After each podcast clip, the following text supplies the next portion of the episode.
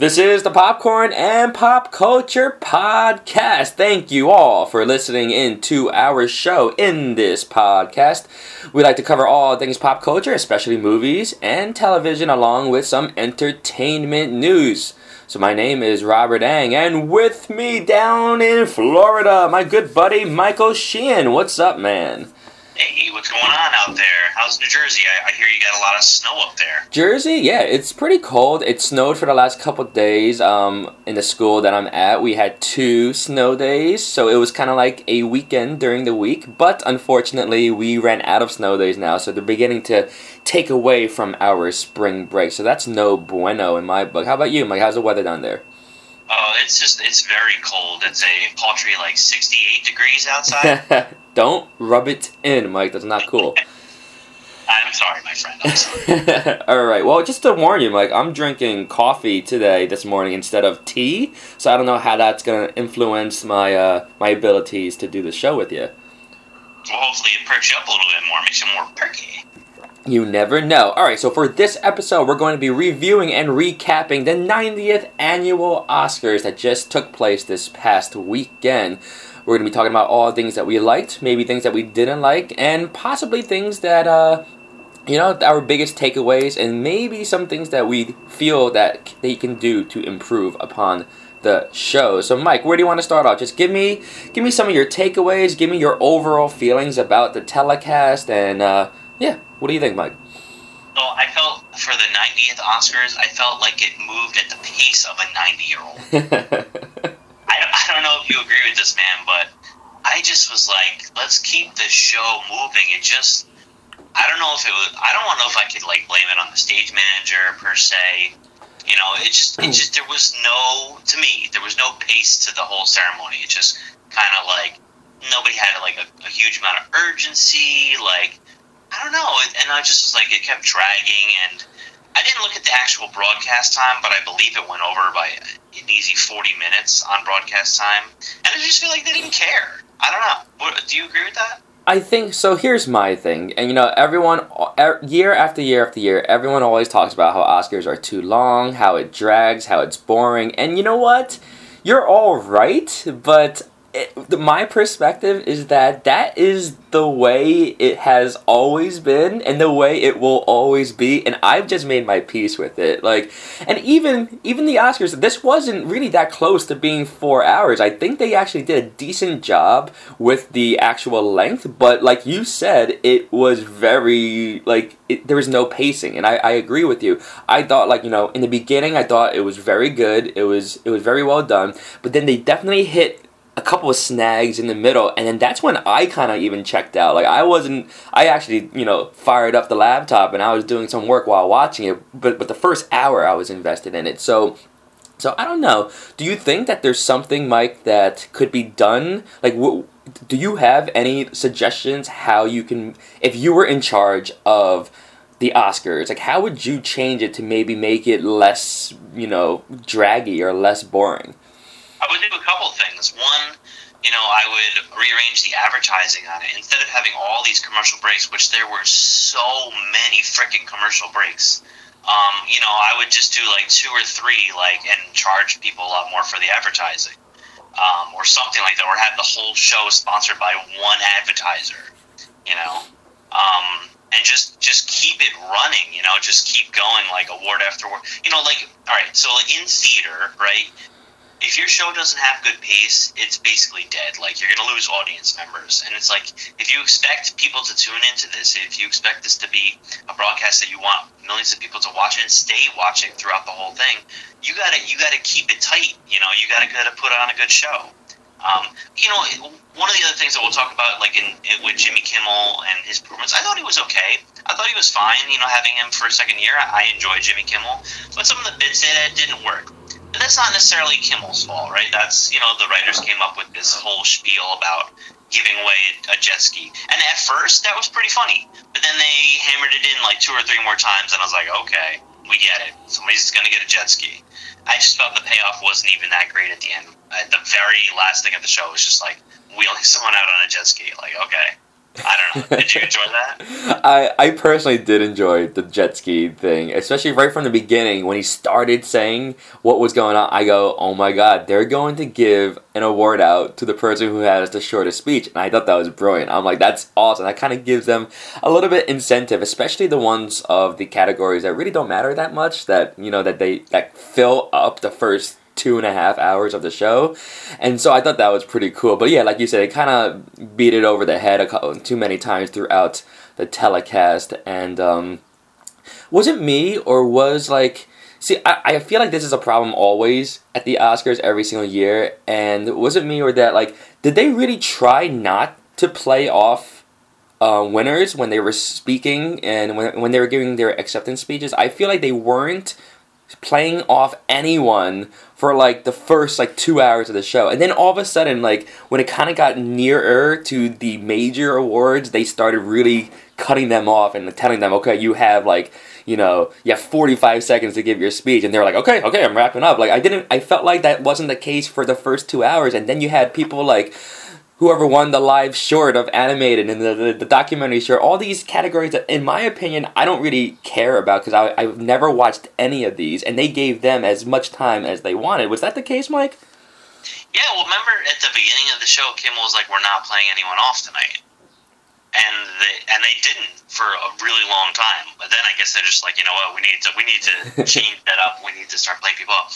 There was one award I don't remember who it was. I didn't write this down, but they were talking, and then like they hit like the play button on the music to like, the, and then he was like, "And this award's for my dead father," and they cut the music off immediately. Did you catch that? I did not catch that. It was so funny because the music played for like a split second. You just heard it like go on and stop because the guy was like mentioning someone who died, and then they were like, "Oh, this is insensitive. Let's give him another 10 se- another ten seconds." So I just like cracked up laughing about, about that one. Yeah, you know, I really like, you know, I think a lot of the acceptance speeches were very good for the Oscars this year. And, you know, if this is their time, they should have more than 30, 45 seconds, even 60 seconds to talk about, you know, how they got there and their journey and even who they want to thank. Like, I'm okay with letting them, giving them a couple minutes to talk. That's fine. What I think that they should do to keep the the runtime lower is like I kind of I kind of pointed it out already. I really don't care about some of the categories, and I don't know if you feel the same way, Mike, or not. But I would be totally okay if they take away all of those animated shorts, live shorts, doc shorts if they just take away those three categories, that saves about maybe ten to fifteen minutes. And I, but I, I understand that it's the Oscars; they should be rewarding everyone that is participating in film in the most prestigious ceremony of the year. But like, I don't know. What, do you do you have the same feeling? Do you like the fact that they are included in the telecast alongside with the actual best director, best picture, best actors, Mike? Uh, I mean, you know, no, I don't really care about them. I think they could probably throw them into like what the the Oscars for science and technology or whatever that that right. section of the Oscars is called. Yeah, yeah. I mean, I I think so too, and and I, that'll just save some time. And no one has ever really seen any of those short flicks and films. I mean, it was cool, I guess, in a way, to see Kobe Bryant win an Oscar this year. like that was kind of weird, bizarre, but kind of cool. And that was something that everyone talked about afterwards. But like more times than not, you really don't need that. Even like documentary short, even documentary, like that's. I understand those are big you know, big accomplishments that everyone, all those filmmakers are achieving there. But to really have them because that, that, that's like the whole point that people argue about why no one watches the Oscars. And to be fair, uh, the ratings say that this was the lowest rated Oscars of all time. So a lot of arguments is that no one watches the Oscars because they reward movies and people that no one knows. Well, guess what? Like half of, more than half of the show, unless you're a cinephile, unless you are really, really into movies, you're not gonna know the names of cinematographers. You're not gonna know the names of scores. You're not gonna. We don't really. And I also, in addition, like we we don't know all these things. So maybe just cut out the things that no one knows, especially those categories that we pointed out. Mike, what do you think? Yeah, I, I, agree with you. You know, I think part of the ratings too is like there wasn't a, a tent pole film that was really nominated for much. You know, like having Wonder Woman be a part of it, being that you know the fact that it grossed so much money, um, or really any Marvel film uh, other than like Logan for screenwriting or whatever that uh, that nomination was. You know, there was nothing like huge. There was no huge movie that like millions of people went to see in the theaters that could then watch get an award. So I think that really hurt the awards this year. Yeah, no, I agree, and that's kind of kind of what we pointed out in our episode with uh, art versus entertainment. Is that like what happened to the years when the biggest films of that year was up for Oscars, and is it where and why did it kind of change? Like, and whose fault is it? Is it studio's fault, or is the Academy just getting a lot more stricter with what they consider to be a best picture rather than awarding some big blockbuster film? I don't know. You know. Um, Let's see. So let's talk about winners and losers. Mike, were you surprised about any of the awards given out? Um, I think the the the biggest one that I was surprised about, and I know it was a favorite. I know Gary Oldman was the favorite to win, um, win the Oscar, but I thought that they would give it to uh, Daniel Day Lewis. I, I just really thought that, um, you know, him being retiring from acting, like I thought, I just thought they would give it to him, and they did. Yeah, and yeah, like you said, Gary Oldman was the heavy favorite going in, but you, yeah, you know, you know, um, Daniel Day, his his quote unquote last performance. We don't know if that's going to be true or not. We'll see in the next five, ten years. But you know, with him being in, Phantom Thread definitely got a good amount of love throughout the Oscar nominations. There was definitely a good chance that he was going to come in and upset, but did not. I was personally surprised about how how there were basically no surprises throughout the entire ceremony because this this felt more like a classic classic Oscars to me. It was an Oscars where you can really predict the winners based upon what happened throughout awards season, and so you know all the acting categories: Frances McDormand, Gary Oldman, um, Sam Rockwell, Rockwell. right, Allison Janney. They won everything throughout award season and they won the Oscars, which I guess in a way is good because like if I was the actor that was winning everything and then they lost at the Oscars, I'd be pissed. But at the same time, it just kind of made it for a very bland and boring show. So it's kind of really fun when there is some type of upset and even a major upset in there. And to be fair, like in a way, Shape of Water winning was a safe bet to to predict Shape of Water, but it really wasn't the clear front runner going into this night. Like you know, like we talked about, you predicted Get Out, and like I'm not gonna lie, Mike. Er, every single minute that was inching its way towards the announcement for Best Picture, I'm like, okay, this is it. This is gonna be the get out moment. Like I was, I was a true believer that you totally called it, and Get Out was going to win. And I was just like, I was kind of rooting against my own prediction of Shape of Water, just so Get Out was going to win. And I think, I don't think I was alone here. There was a lot of people that were rooting for Get Out, and I'm almost surprised that Get Out did not win. What are you? What are your comments about the Best Picture winner, Mike? Yeah, I was pretty disappointed, and it's so funny because I really liked The Shape of Water, um, and I just was so like I was so amped, I was so excited. I was like, Get Out's gonna win, and that's just gonna be awesome.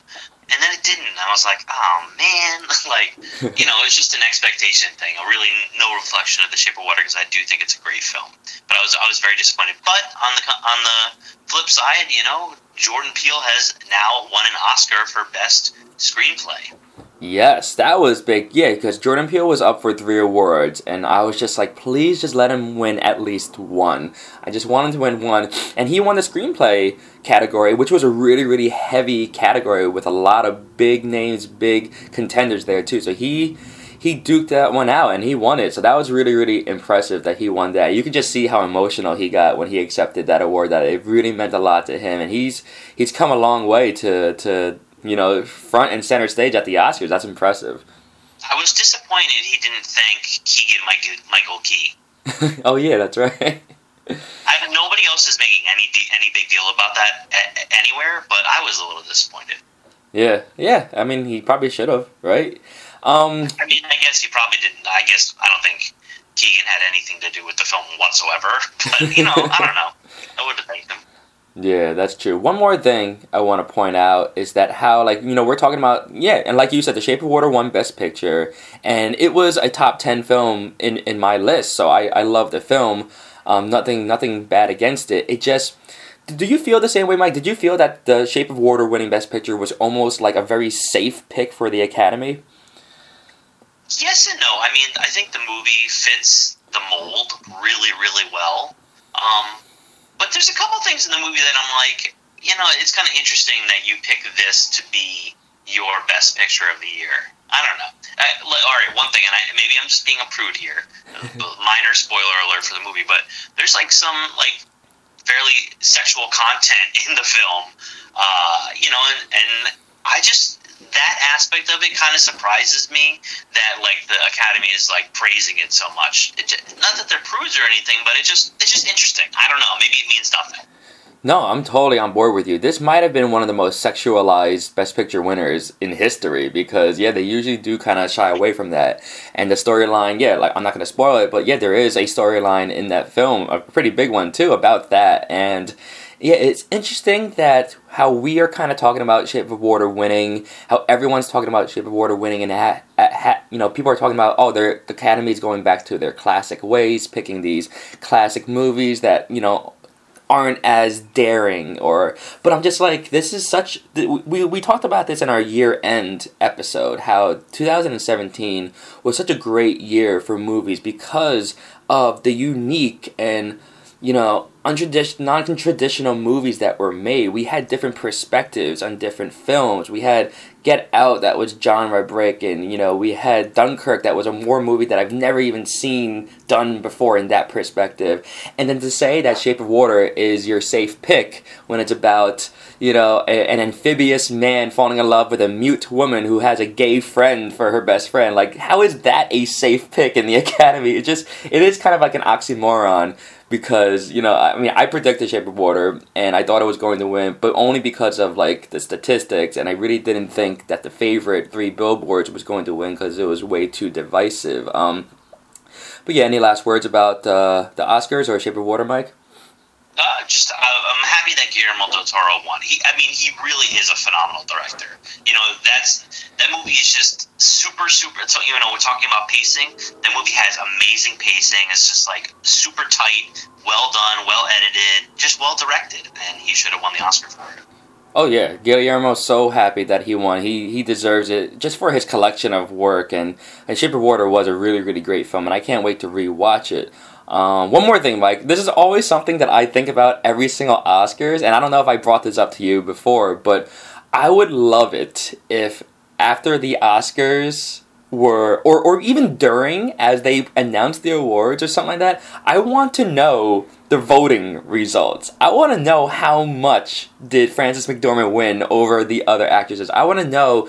I want to know if if Shape of Water won Best Picture and it did. I want to know who was number two and by how much, and who was number three and by how much. Like, wouldn't you? Wouldn't you want to see that? A hundred percent, I would want to know. I, I, why don't they do that? Why, why don't why do they hide the results so much?